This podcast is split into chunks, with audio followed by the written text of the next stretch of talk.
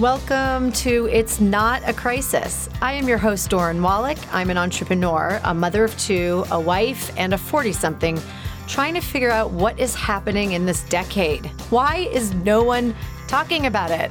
I created this podcast to help women in their late 30s and 40s to figure out what is going on in our mind, body, soul, and life. We may laugh, we may cry, we may get frustrated, but most importantly, my goal is to make this next chapter of life positive. I'm also full of my own questions, and I'm here to go on this journey with you. So let's do it together.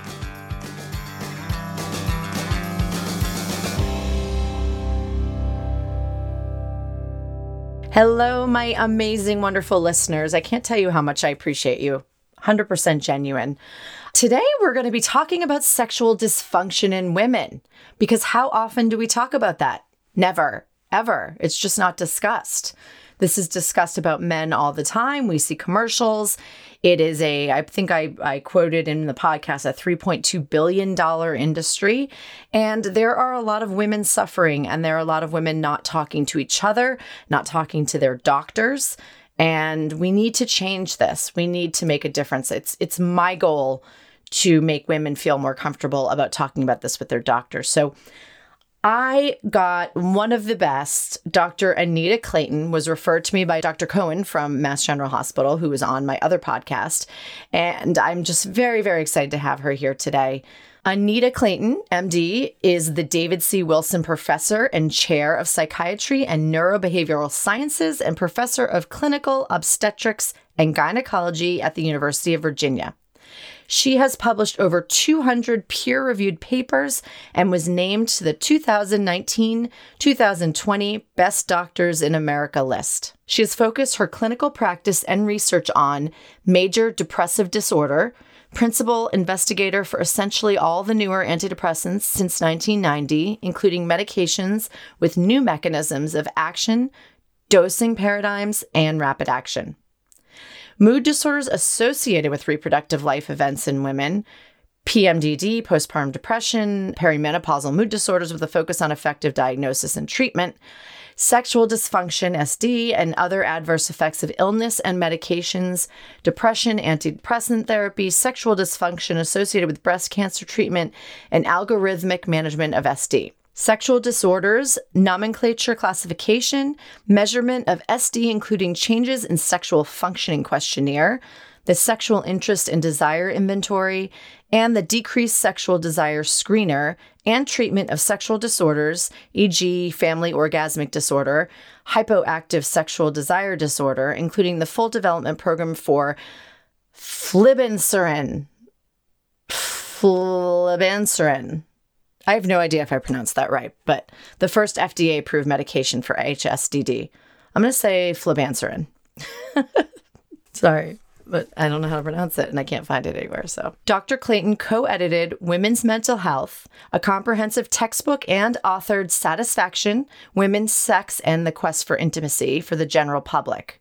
She's an international leader in female sexual dysfunction, as the president of the International Society for the Study of Women's Sexual Health, as vice chair for women's sexual health for the third and fourth International Consultation on Sexual Medicine, on the World Health Organization Advisory Committee, on the ICD 11 chapter, Conditions Related to Sexual Health, and the Scientific Program Committee for the International Society for Sexual Medicine.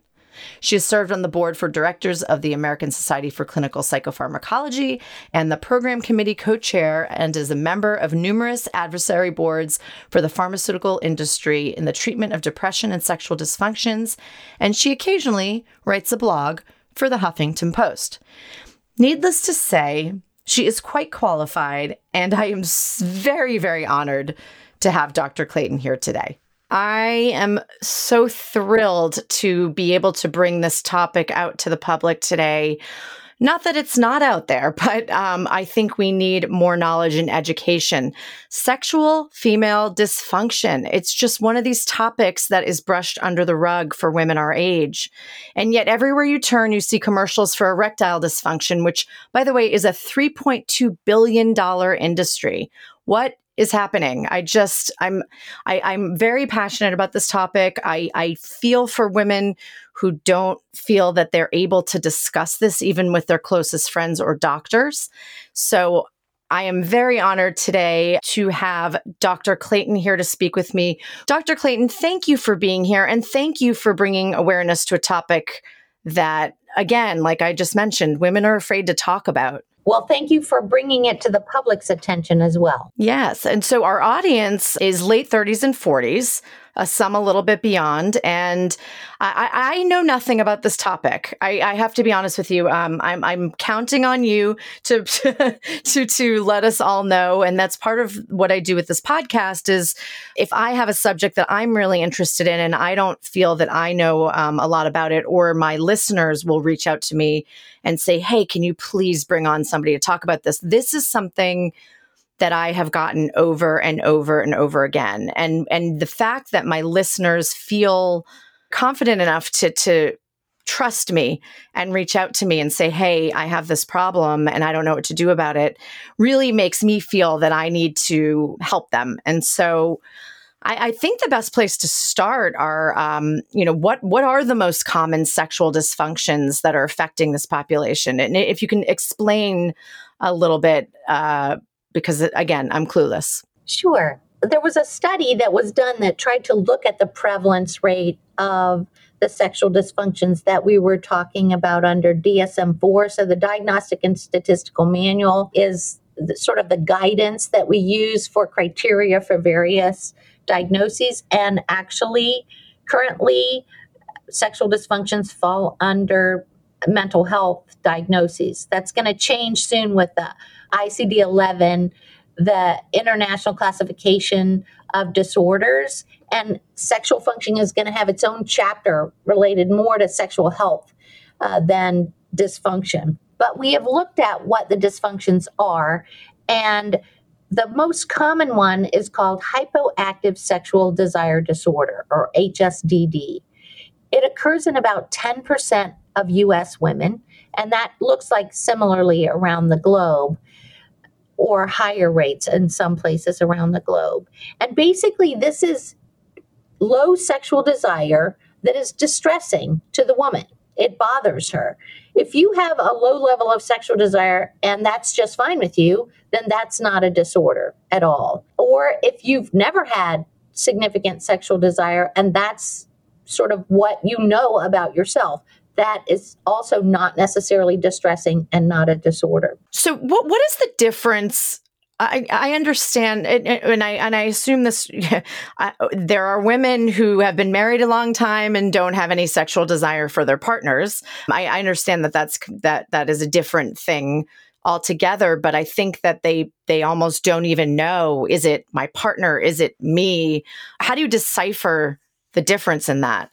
When you're talking to a woman who said, I have like zero sexual desire? Sure. So, what I would tell you is that is a question that a lot of people ask. And the FDA asked us to develop a screener for this. It's called the Decreased Sexual Desire Screener. It's available online, so people could go there and look at that and see what it says. And it basically asks four questions about, you know, did you ever have what you considered adequate sexual desire is it low now? And um, is that distressing to you? And do you want to do something about it? And those are yes no responses. So obviously if you say yes to those you probably meet criteria for hsdd the fifth question has to do with potential etiologies or causes of the low sexual desire and that is really very individualized for particular women. So it could be that you had some kind of surgery or your body image is off or you have a medical condition that's causing you problems that you're you're focused on a whole variety of potentially modifiable factors as we think about it that might be able to be addressed and take care of this low desire. And this is basically acquired HSDD, which is really the only type that might be treatable with medications or therapy. And so that means that previously you had desire that you considered adequate or satisfying to you, and that desire has been lost. What I will tell you is that this is a common problem in women between 30 and 50 in terms of low desire that's very distressing. But interestingly, the rates of HSDD are pretty consistent across the lifespan. And that's because as more women experience low desire after the menopause, they're less distressed about it for some of the reasons you just said that uh, they've been in a relationship for a long time, they're comfortable with that, their partner's having sexual dysfunction, and that may contribute to reduced frequency of sexual activity, a whole variety of other factors that impact um, that may also be modifiable. Uh, that's so interesting. And thank you for clarifying that because I think that that's probably very confusing to most women in their head. What exactly is this that's going on? The second dysfunction that you were going to mention, and, and uh, I have this here because we spoke a little bit before, is FSAD. Can you explain what that is, please? So that's female sexual arousal dysfunction. And that is essentially where uh, there are both genital and systemic aspects of arousal that are negatively affected. That particularly happens as women approach the menopausal transition and menopause because we have lowered levels of estrogen, lowered levels of testosterone. So be aware, women also have testosterone. It's just our levels are much lower than men's. And um, we don't necessarily have adequate estrogenation, essentially, or adequate estrogen effects on our vagina that would allow us to have comfortable sex. So we don't get as lubricated. Um, we may respond to lubricants or things like that, but not always. And Sometimes that's associated with some pain, although sexual pain disorders are often separate from that. This is really called genitourinary syndrome of menopause if you have this develop as a result of your changing hormones at the menopausal transition. What also happens though is that we see decrease in desire that's related to both the drop in testosterone and estrogen. We can see reduced sensitivity, for example, uh, nipple sensitivity or other erotic feelings that we have with touch to other parts of our body. And we also may experience diminished response after um, we actually get somewhat aroused. That is, we may have a decrease in the frequency of orgasm, or we may have a decrease in the intensity or duration of an orgasm afterwards. And so arousal is sort of the next step after you have desire, but they all feed back on each other. So female sexual arousal dysfunction in younger women is often caused by birth control pills. So it's sort of Murphy's law of sex that the thing that allows you to have sex without worrying necessarily about getting pregnant may also contribute to particularly arousal problems and then potentially orgasmic or desire problems as well. I mean, doesn't that just cover the story of being a woman? We can't win. We can't win. well, because people aren't thinking about necessarily our pleasure as opposed to function in some way. I mean, women can have sex even when they don't really want it. They can have sex if they're not feeling that aroused and they can have sex if they don't have an orgasm. And that's just not true for men. You talked about erectile dysfunction. I mean, if you can't get an erection, you generally are not having the kind of sex that men are used to or want or think about. But for women, we are in a very different circumstance in our view on the world. And that may also impact our priorities in particular, I would say. And then where we put sex on our list of things to do or things to be focused on or things to demand. I, I, think a lot of women talk about, and I know through girlfriends, we're like, God, if I could just orgasm like a guy, you know, sorry to use, use the term, but just rub one out in the shower real quick. you know, um, it doesn't come that easily to a lot of women, uh, and nor do we really have, the time. But the next thing you talk about is uh, uh, female org- orgasmic dysfunction, FOD. And I think that something you just mentioned, um, I think a lot of women feel guilty if they don't orgasm during sex. And um, I know a lot of women that don't orgasm during sex, but I think it's a common thing. And so thank you for explaining that a little bit more that that's not a total, I'm not sure the word I'm looking for, but not a loss, but that that is normal? I guess is what I'm asking you.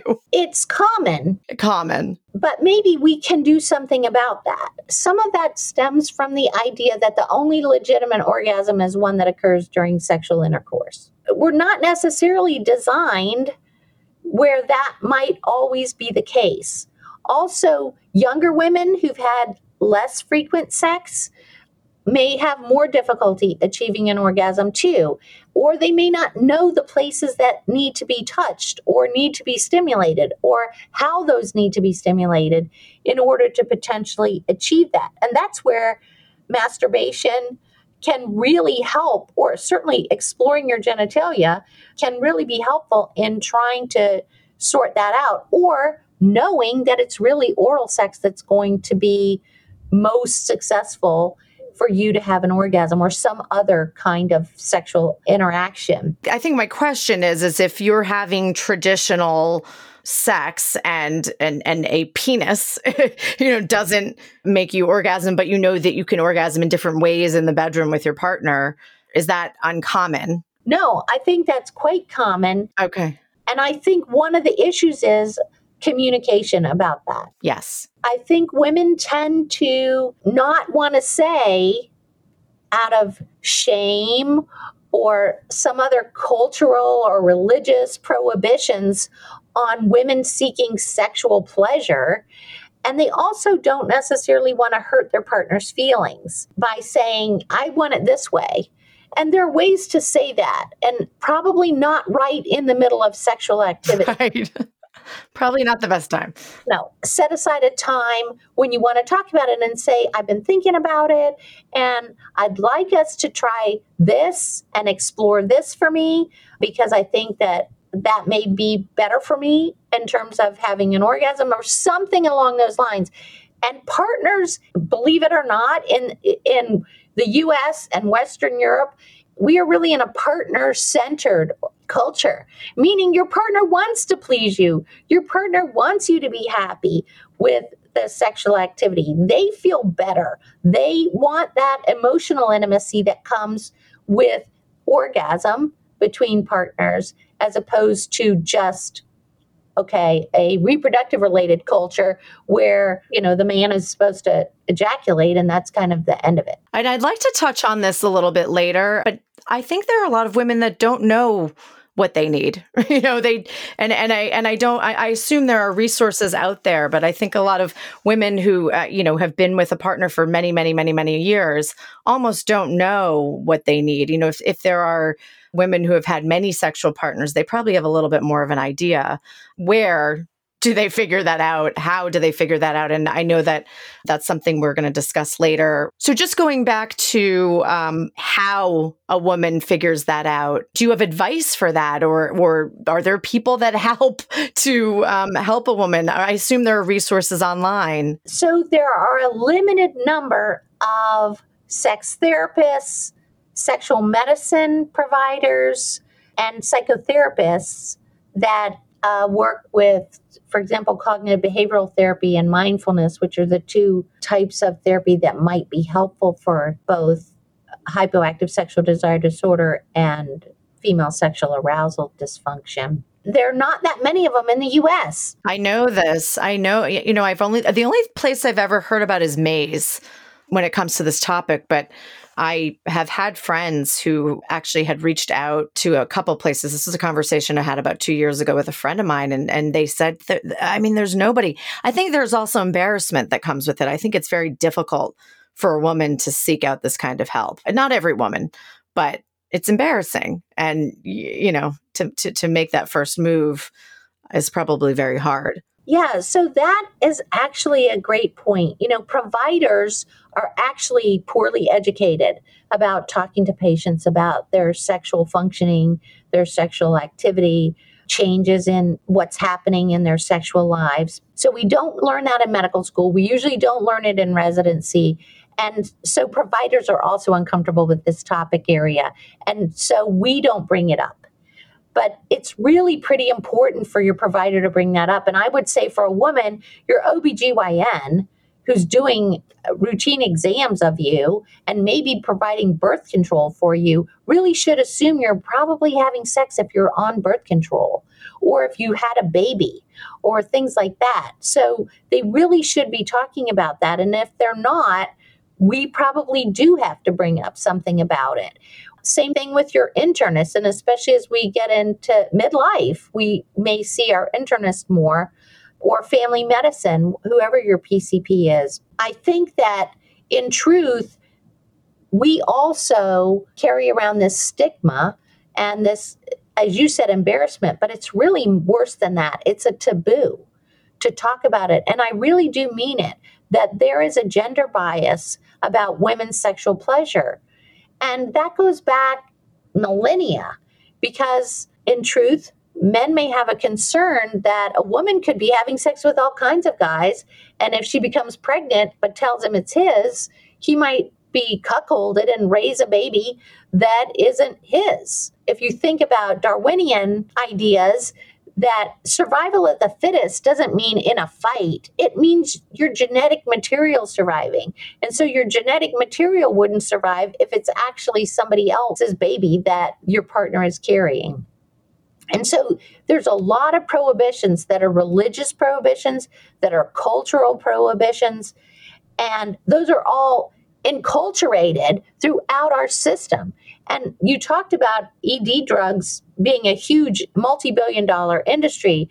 Well, it took us a massive amount of effort to get medications approved for hypoactive sexual desire disorder because of gender bias in the FDA, in the newspapers, uh, and media. So we need to have intimate knowledge of ourselves. And we may be hesitant to do that because of these prohibitions that I mentioned.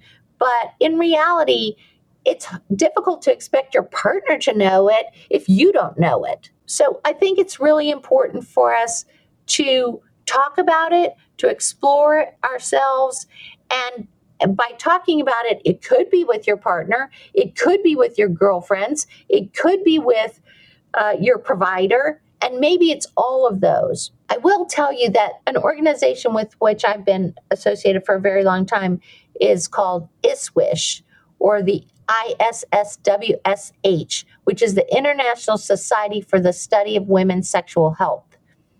And if you go to their website, there's information about find a provider. That's great. What I was going to ask you is I mean, I'm so happy that that's happening, but uh, you know, what else are we doing to make this less of a stigma in our society? I also, I mean, this is even what I talked about with Dr. Cohen, even when it comes to perimenopause or PMDD, providers aren't very knowledgeable on this and and kind of push it aside as a not a real thing. And I, I think with this, um, you know, I, I, think you occasionally now see like a, a female dis, uh, a sexual dysfunction commercial here and there. But what is being done currently in society to make this less of a stigma? Well, I wish I could tell you that there's a concerted effort, but I can tell you that it's going to take a massive amount of change. A number of years ago, when George Bush was in, George W. Bush was the president, literally the NIH was so, sort of told we're not going to support any studies that are looking at sexual functioning. It seemed, in particular, female sexual dysfunction because there was a lot already out there about erectile dysfunction in particular, but now there's a lot of about other kinds of male sexual dysfunction too. We need to speak up for ourselves. But I think the more that we look online, the more that we examine what we're thinking and talk about it with our friends, with our partners, etc., we will see that change over some time. And I think also utilization of some of the available treatments is also important. One thing I didn't mention about the FDA is that they have been reluctant to say that vaginal estrogen, which you probably heard about from Lee Cohen, is safer than systemic estrogen in terms of things like increased breast cancer risk and blood clots and things like that. The data are out there. They're constrained by a variety of things, including not wanting to give one pharmaceutical product a leg up on another. But quite honestly, if you look at women who've had breast cancer, for example, they're usually on medications even after their acute treatment, which may impact on their sense of self if they've had surgery or radiation or other things, or just the sense that their body has betrayed them. But then they're on aromatase inhibitors, which definitely cause arousal problems, genital dryness, painful intercourse, etc. And those are women who shouldn't be taking systemic estrogens. And there are some studies showing that vaginal estrogen works for them. There's also another drug out called prasterone, which is DHEA, which is the precursor to testosterone. And what you should understand is that there's this precursor, DHEA, which then converts to testosterone, which then converts to estrogen. So we, we really should be thinking that yes, these precursors also matter for us. And this is a vaginal insert that also helps. And then there's an oral medication that is a selective estrogen receptor modulator, which doesn't bind to breast tissue estrogen. And that also may be helpful for painful intercourse related to um, menopause. Well, I'm so happy to know that there are things. I, I honestly, this sounds very naive. I didn't even realize that there was anything. That's how little I have heard from anyone or anywhere. So I'm so happy that you just spoke about those. There's also two products now available, and this is what I was talking about really having to fight at the FDA for. I can't say it's parity, but at least approval of drugs for the most common sexual dysfunction in women, which is hypoactive sexual desire disorder that's acquired. Um, that is, you previously had adequate desire, now you have loss of desire or complete lack of desire, and that's distressing to you. And there are two different drugs, and you probably saw in the news because I think it was 2015 that flibanserin, the brand name is Addyi, was approved.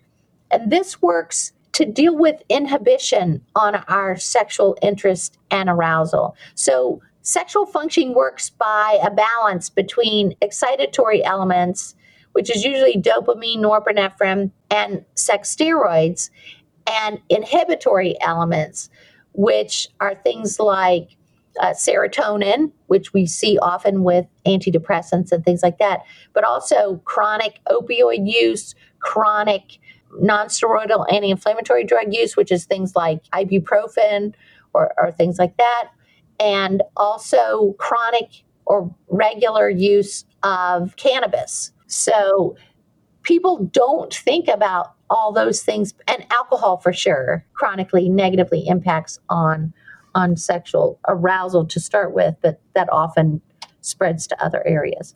So flibanserin is a drug that reduces those serotonin inhibitions because it has two actions at two serotonin receptors that counteract those inhibitory elements causing low desire and arousal.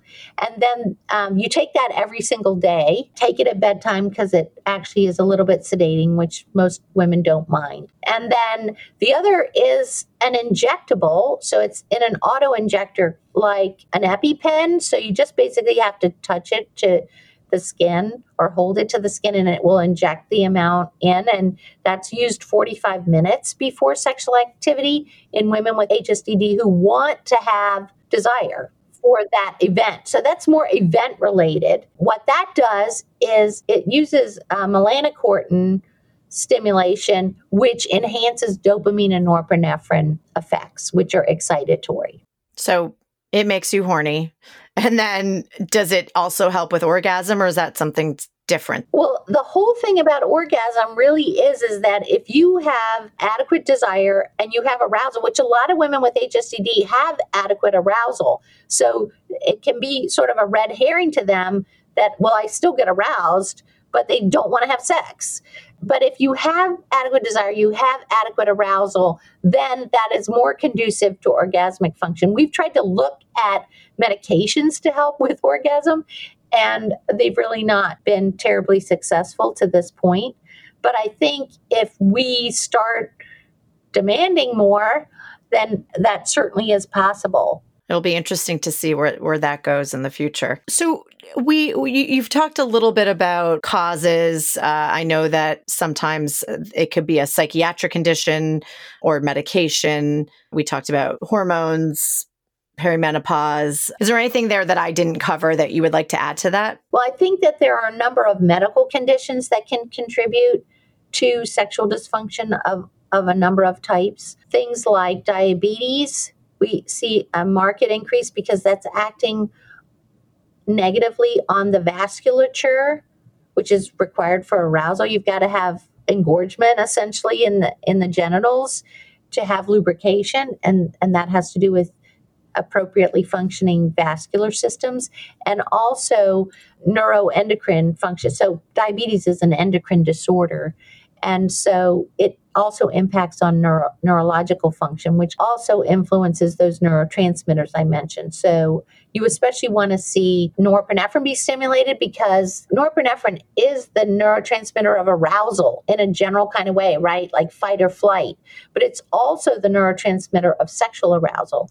And then dopamine is really a behavioral motivator. So it gets you to do something about sex and it also is pleasure enhancing. So those things may, in fact, be very important and be negatively affected by a condition like diabetes. Thyroid disease may also have an impact. Lots of neurological disorders can impact on the neurotransmitters I mentioned. And then a combination of those is probably doubly deadly. The other thing I would mention is relationship issues. So, when I first started doing work in hypoactive sexual desire disorder and we were trying to study this, we developed some questionnaires that I mentioned the decreased sexual desire screener, but there are others that we developed. And that was helpful in terms of trying to determine prevalence of these problems.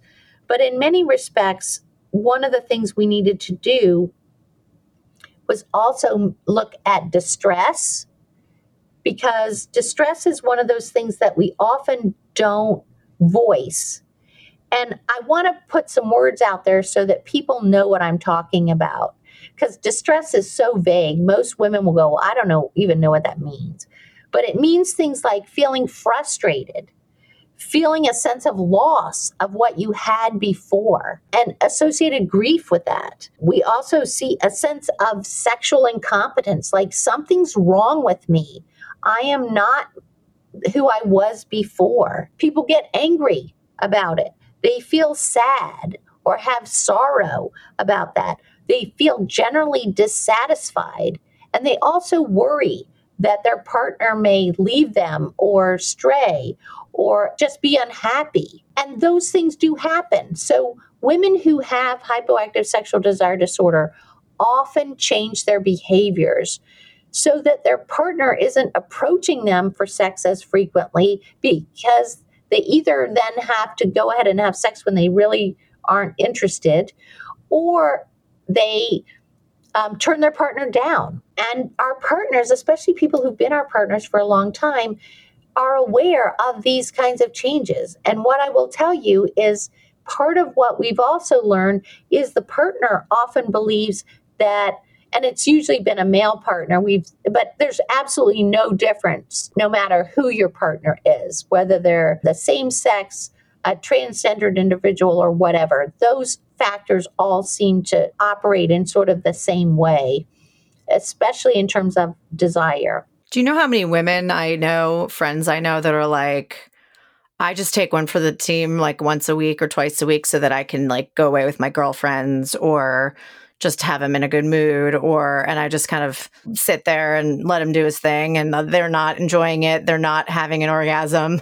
It's it's sad actually. And and it's become that's become a norm of conversation with women at least at my age. I feel that that they are feeling like yeah, I'll just, you know, take one for the team, you know, instead of, instead of actually satisfying their sexual side. And then, you know, women reach out to other places for sexual desire or uh, eh, women don't care at all and they just you know as long as their husband's having an orgasm. But I, I think that that leads to almost feeling resentful as a woman. I, I, you know i have friends who say like i i have to give a blowjob in order to get x y or z I'm like, what? You know, that's not how that's not how a marriage should be.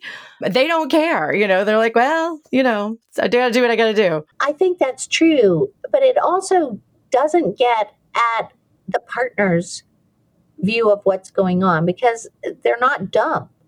They know there's something not there because the emotional intimacy is lost. So you can have the physical intimacy, whether or not it leads to orgasm. And actually, a lot of women with HSDD do get physically aroused with direct stimulation and do have an orgasm, but they still don't want to have sex. So it's really not about having an orgasm. It has to do with the way their brain is working in terms of their interest and sustaining that through sexual activity too, I would say. So, what partners have said is, yeah, I could tell something was wrong, or she turns me down. I think she doesn't find me attractive anymore. I think she uh, might be interested in somebody else and maybe is cheating. She doesn't love me anymore. Those are the kinds of things that partners are saying to themselves but not necessarily communicating. And that's why communication about sex and interest and things like that is very important. If he has erectile dysfunction, you, they're going to talk about it because, you know, it's out there.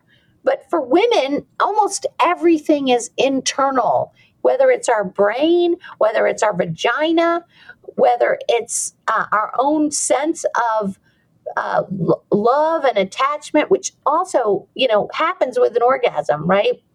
There's a release of oxytocin. This is true for men and women both. That makes us feel like relaxed and close to the person who brought that about. And yet, those things end up all being lost if we decrease our sexual activity, if we don't try to make that work, or we don't at least talk about it and then figure out that no, it's not something wrong with her. This is a condition that maybe can be addressed. I've seen women use some of these tr- potential treatments I mentioned, and it totally changes their life. You know, they stop going to bed early and being asleep before their partner comes to bed, or they stop doing a whole bunch of chores in the evening so that their partner goes to bed and is asleep before they come to bed.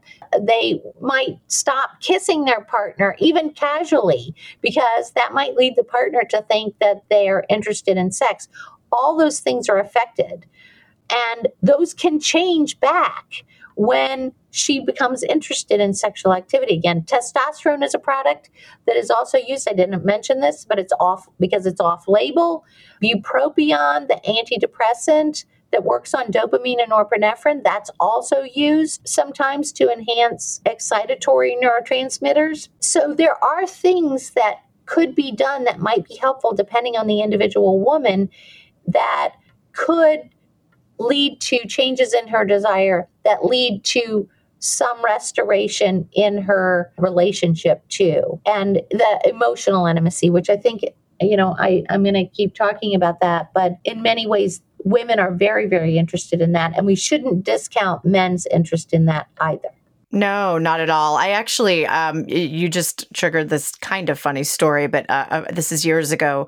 A friend of mine uh, has a husband who who really desires sex quite often, and uh, she knew he was out having a few drinks with friends, and she was in bed on her iPad, and she heard him coming in the front door. So she quickly put her iPad down and pretended to be asleep because she knew that he was going to come in and want to have sex and the light was still on and she didn't realize it like like she just had it open and he was uh-huh. like, I see the light on. You're awake. you know, just, she's like, damn it, damn it. Sorry. Just what it was funny story that um, is, is exactly what we're talking about. But I do think intimately, I, I think that it is something, I think even if you've been with somebody for many years, sometimes it's almost a more awkward conversation to have at that stage of a relationship, especially if you've gone that long just being one way. If you've gone a long time being one way and then all of a sudden you're bringing this up, it's like, what? Because maybe you've been afraid to address it. I had a, a, a question from a listener who um, I praise her for sharing this with me because this is, it's not an easy thing to say, but she said, I don't know that I've ever had an orgasm. I'm not quite sure what it feels like. I've I've felt good. I've felt like I've gotten to the point of orgasm but maybe didn't fully follow through. Uh, what do I do about this? This is not an uncommon statement. And as I mentioned, especially early in our sexual lives, or if we have been with one partner, because you get into a routine or habits, and I don't mean that in a bad way at all, that where there's not cha- a change up or excitement or things like that, one of the other things that happens with women is they can lose their focus because we could start to be excited and get up to that point and then something happens. Like you, you hear the kids in the other room or suddenly you have a thought which this sounds weird while you're having sex but you have a thought that oh my gosh, I've got to take the kids to this and that tomorrow, and I need to then go to the store. And I and you start into this cascade of intellectual kinds of thoughts that are not in the moment. And also, some women have difficulty relaxing and therefore being in the moment and accepting of what comes. So they're sort of trying to hold on and maintain some sense of control, which, you know, basically an orgasm is not control. Right. And so many women like control. so that that's that was a great thing that you just brought up. Everything you just said is so relevant. Is there any study um I would imagine women with ADHD have a harder time achieving orgasm. So I'm not aware of a study in which uh, people have specifically looked at that. We actually looked at it in women who had premenstrual dysphoric disorder and or just PMS, premenstrual sim- syndrome or symptoms. And what we found was that actually a lot of things about our sexual interest and function change across the menstrual cycle. And some of that probably has to do with estrogen, it has to do with peaks of testosterone, and it also has to do with oxytocin, which fluctuates across the menstrual cycle. And some people are looking at oxytocin as a definitely off label treatment uh, or intervention for sexual dysfunctions too. So, what we found was that right around ovulation is when we saw a big increase in desire, a big increase in uh, ability to be aroused, an increase in the ability to achieve an orgasm. I always know when I'm when I'm ovulating because of that. I always know. And and and and someone once told me that was that was God's way of getting our bodies ready to get pregnant, which is really interesting. I think it is teleologically yeah. for that purpose. Yeah. Because you know, when you look at cultures, they actually forbade sexual contact, a lot of them forbade sexual contact during your menstrual period, and then maybe even for a week after that.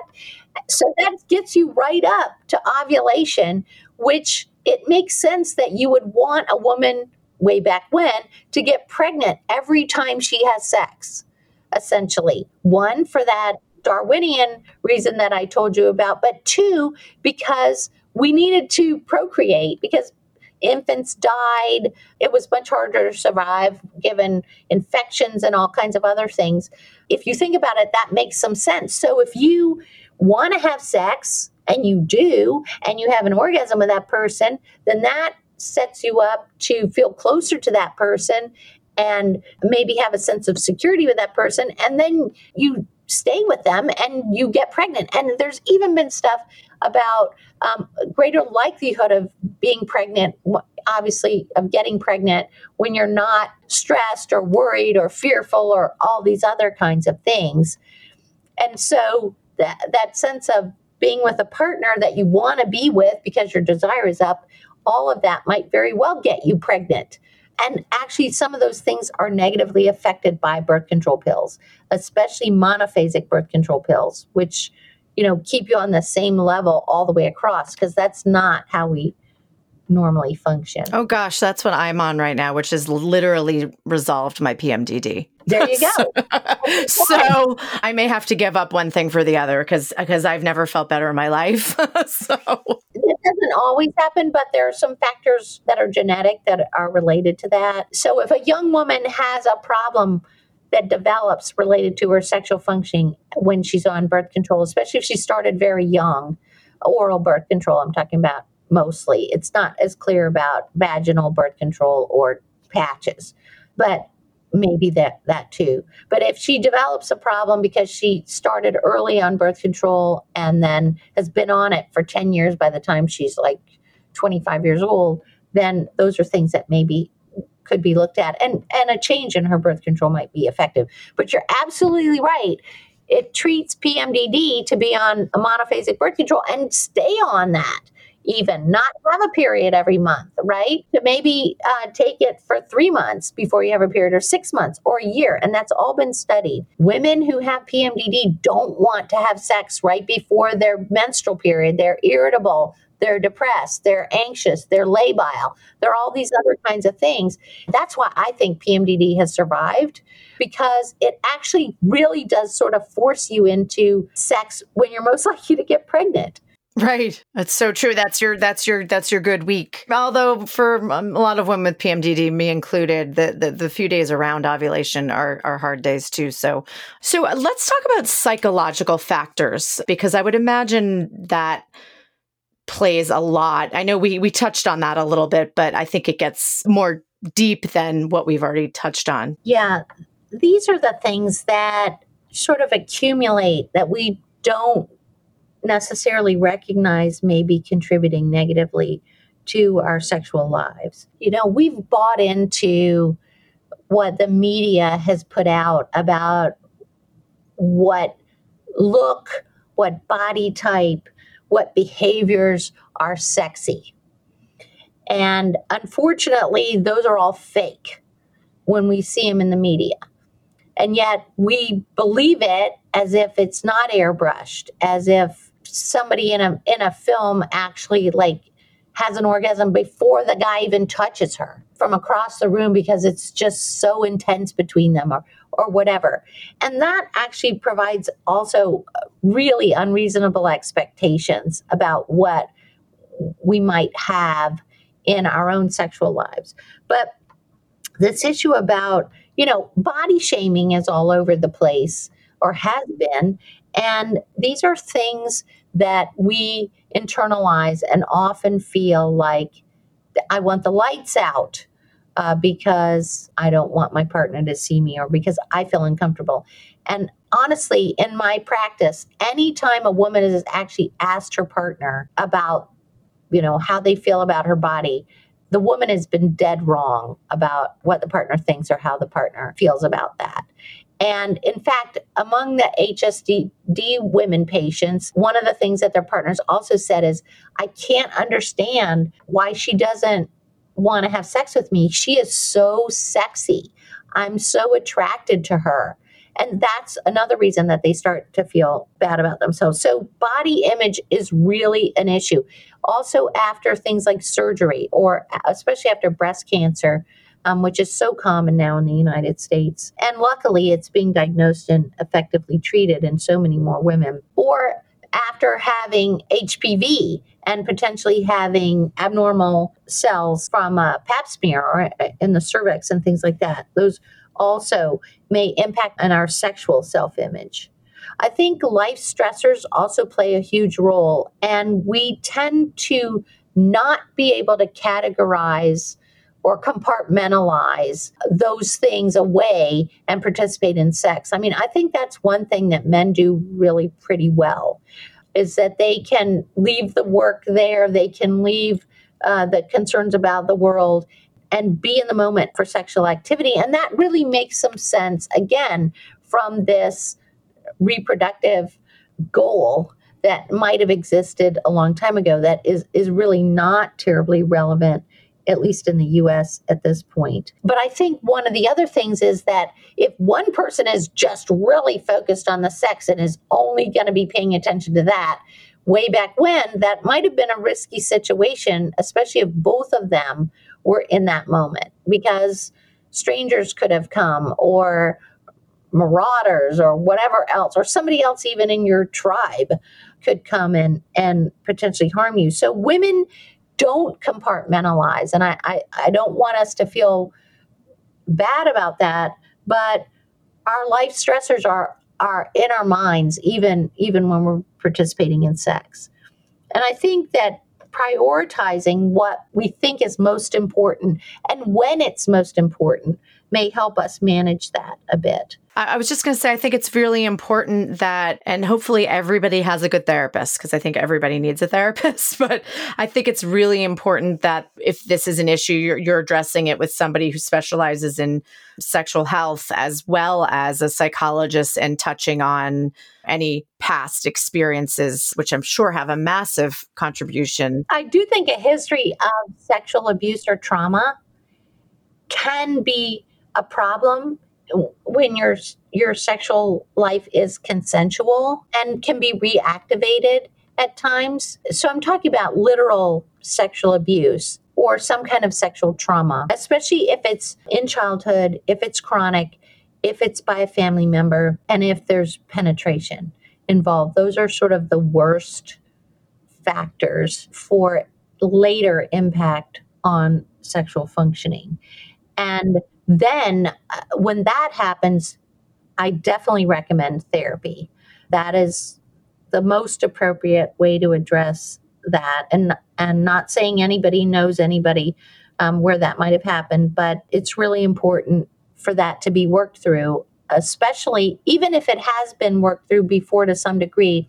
It's potentially reactivated by things like pregnancy or some other event that isn't exactly what happened there, but re-triggers it. So obviously you know we've talked about psychological factors i think the last part to discuss is really management of all of this and uh, what what your advice would be on that subject so a group of sexual medicine experts that are members of ISSWSH, the group I mentioned before, worked on a process of care for both premenopausal women and postmenopausal women. And there are slight differences, but honestly, th- that's sort of an artificial distinction is determined by the FDA because sexual desire in particular is really similar for women and men both. So I'm going to say something that may be surprising to people, but men also have hypoactive sexual desire disorder.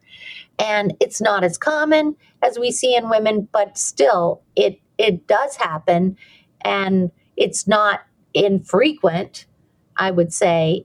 And we need to understand that these physiological processes are, are kind of similar. So, anyway, I think it's an artificial distinction between pre and postmenopausal women, except as it relates to potentially using testosterone. But the assessment is pretty similar. Trying to figure out does a woman have low sexual desire? Did she have desire that were, was adequate for her before? Is she distressed about that? Does she have other problems? Because often, as you said, if you don't have significant desire anymore, arousal is diminished. And then as a result, people might have orgasmic dysfunction. They all just feed, it's almost like it's circular because they feed back on each other there. But trying to make a diagnosis or having a provider who helps make a diagnosis is important. And then there's a lot of education. So a lot of women don't know that they may experience more genital arousal problems with the menopausal transition. And also, depression is a common comorbidity with HSDD, for example. And that happens more at the menopause also, or in the perimenopause. And we get put on medicines that may contribute. So there might be all these other factors. And I mentioned modifiable factors before. Those are then important to try to change. And sometimes that might be the relationship. If you're with somebody who has completely changed or isn't who you thought they were, if they're abusive, if they're disinterested, if they put you down, if you have resentments about all that, those are things that should be addressed first. Because honestly, if there's a relationship problem and we try to do psychotherapy to treat the sexual dysfunction or use medications, in a way that's it, it's totally backwards. Because if your desire goes up, but you still have these problems in your relationship, you're still not going to have a happy sex life. So we try to then educate people about what you could do. So, for example, lubricants may be helpful, or trying to communicate more effectively with your partner about what it is you want or what's going on with you may also be helpful. And education, a lot of times, is a relief for women to start with. Like, I'm not the only one. I can do something about this. And I, I feel strongly that women can take charge of examining themselves. And that could be worries, it could be resentments, it could be shame, it could be trauma, it could be any number of things that I think we can look at and try to take charge of in therapy with our partners, etc. And then if those things are all managed or don't seem to be the contributing factor, then I think there may be these medication treatments or sex therapy and I, I mentioned for HSDD, flibanserin, bremelanotide, and testosterone. Although we, we mostly don't give testosterone to reproductive age women because if she were to become pregnant with a female child, then being on testosterone might cause problems in the sexual development in utero of that child. So sometimes we do it if people are on adequate birth control or they ha- have had uh, other things. But those are factors that we try to keep in mind for specific women. But meds may ultimately be helpful for women. And that's another thing I don't think women should feel shame about. Guys are taking ED drugs a lot. When those came out, I will tell you this is a funny story, I think. When uh, sildenafil or Viagra came out, I ended up having a lot of older women and I don't mean old, like 60 or 70, who really had not been having sex much at all for a number of years because their partner had erectile dysfunction. And their partner suddenly shows up and he's got an erection and he's like, hey, let's do it. And she's like, where did that come from? And what is going on? And then he And how do you do it again? right. And, you know, they're very upset because he went and got Viagra without talking about it with him. He went and took it, and he had these expectations of her, and there were there was sort of no prep for her or discussion with her about what did she really want. And I think that communication matters. It doesn't matter if you've been together for 50 years. One of the things we do know is that people who feel like they had a good or adequate sex life when they're young, they continue to feel that as they get older if you're not feeling that, we might need to look and see if you do have one of these sexual dysfunctions and what we can do to help. I think we can take charge of our, our lives, but it really is up to us. Uh, your provider may not bring it up, your partner may not bring it up. You need to. In conclusion, with that last comment, what would be your suggestion? as the first resource for a woman to go to? Is it is it ISSWSH? Is that what you mentioned uh, uh as a starting place, or if somebody doesn't feel they have a doctor that they're comfortable talking to, where would you say to begin? So it's reasonable to look to ISSWSH. You can go online, like I said, and get the decreased sexual desire screener and at least screen for HSDD. When you go to your gynecologist, though, if you are having painful intercourse, you should tell your gynecologist. And they should be asking you that. And if they're not, you need to bring it up. And not when their hand is on the door ready to leave after the exam, because that's a surprise to them and they're not likely to be very receptive to helping you. When you do bring it up, they can say, you know, we need more time to talk about this. Let's set up another appointment, that kind of thing. Or if they don't do that, one, you might need a different provider, or two, look to some organization like ISSWSH and see if you can find somebody with expertise in this area who's obviously going to be more comfortable talking about it in your geographical area.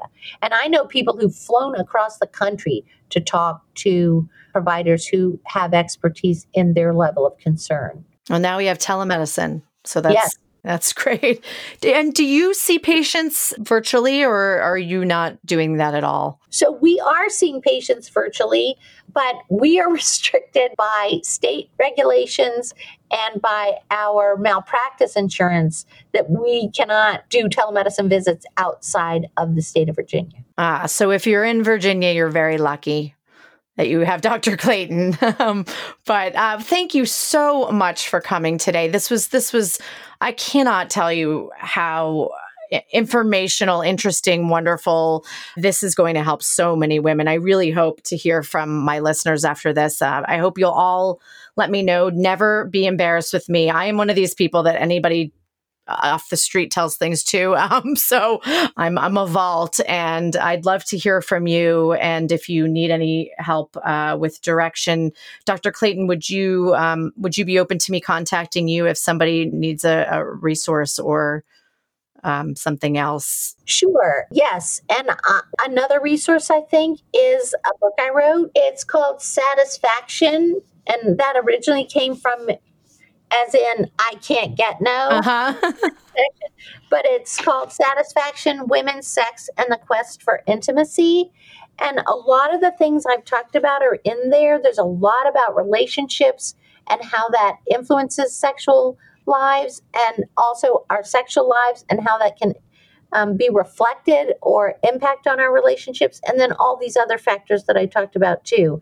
And I didn't talk about specifically sex during pregnancy, sex postpartum, early sex, and how that may impact on our view of ourselves or our functioning, and then perimenopausal and later what we want and how we how we can take control of our sexual lives. If you can't get it on Amazon, then contact me and I can get it a copy sent to you. Oh, it looks like it's on Amazon. Is it on Audible yet? No, it's been translated into another a, a number of other languages um, but that was a while back that that originally happened. Well, just FYI, I just started narrating books. So if you ever need someone, let me know. Great. for for Audible, a little side gig. But I, I, know a lot of women my age prefer to listen to books because they're um, just too busy to sit and read books anymore. But I have your book, and I want to apologize that I have not had a chance to read it, but I am going to read it, and because it is sitting there with uh, uh many other books that I have to read from um, other podcasts, I'm very interested in reading it, and so I'm really looking forward to it. And I apologize that I didn't bring that up. Um, so I'm so happy that you did. It's called Satisfaction Women's Sex and the Quest for Intimacy by Anita Clayton and Robin Cantor-Cooke. You can buy it on Amazon. So um, definitely go pick up that book because Dr. Clayton, you're wonderful. And I'm so happy that Dr. Cohen introduced us. And I thank you again for coming on today. Thank you for having me. Thank you so much for listening. Remember to give yourself permission and know that you are not alone. Don't forget to subscribe so you don't miss any episodes. Reviews are always appreciated. And you can reach me by email at it's not a crisis at gmail, Instagram, it's not a crisis podcast, and please join our Facebook group as well. Until next time, just remember, it's not a crisis.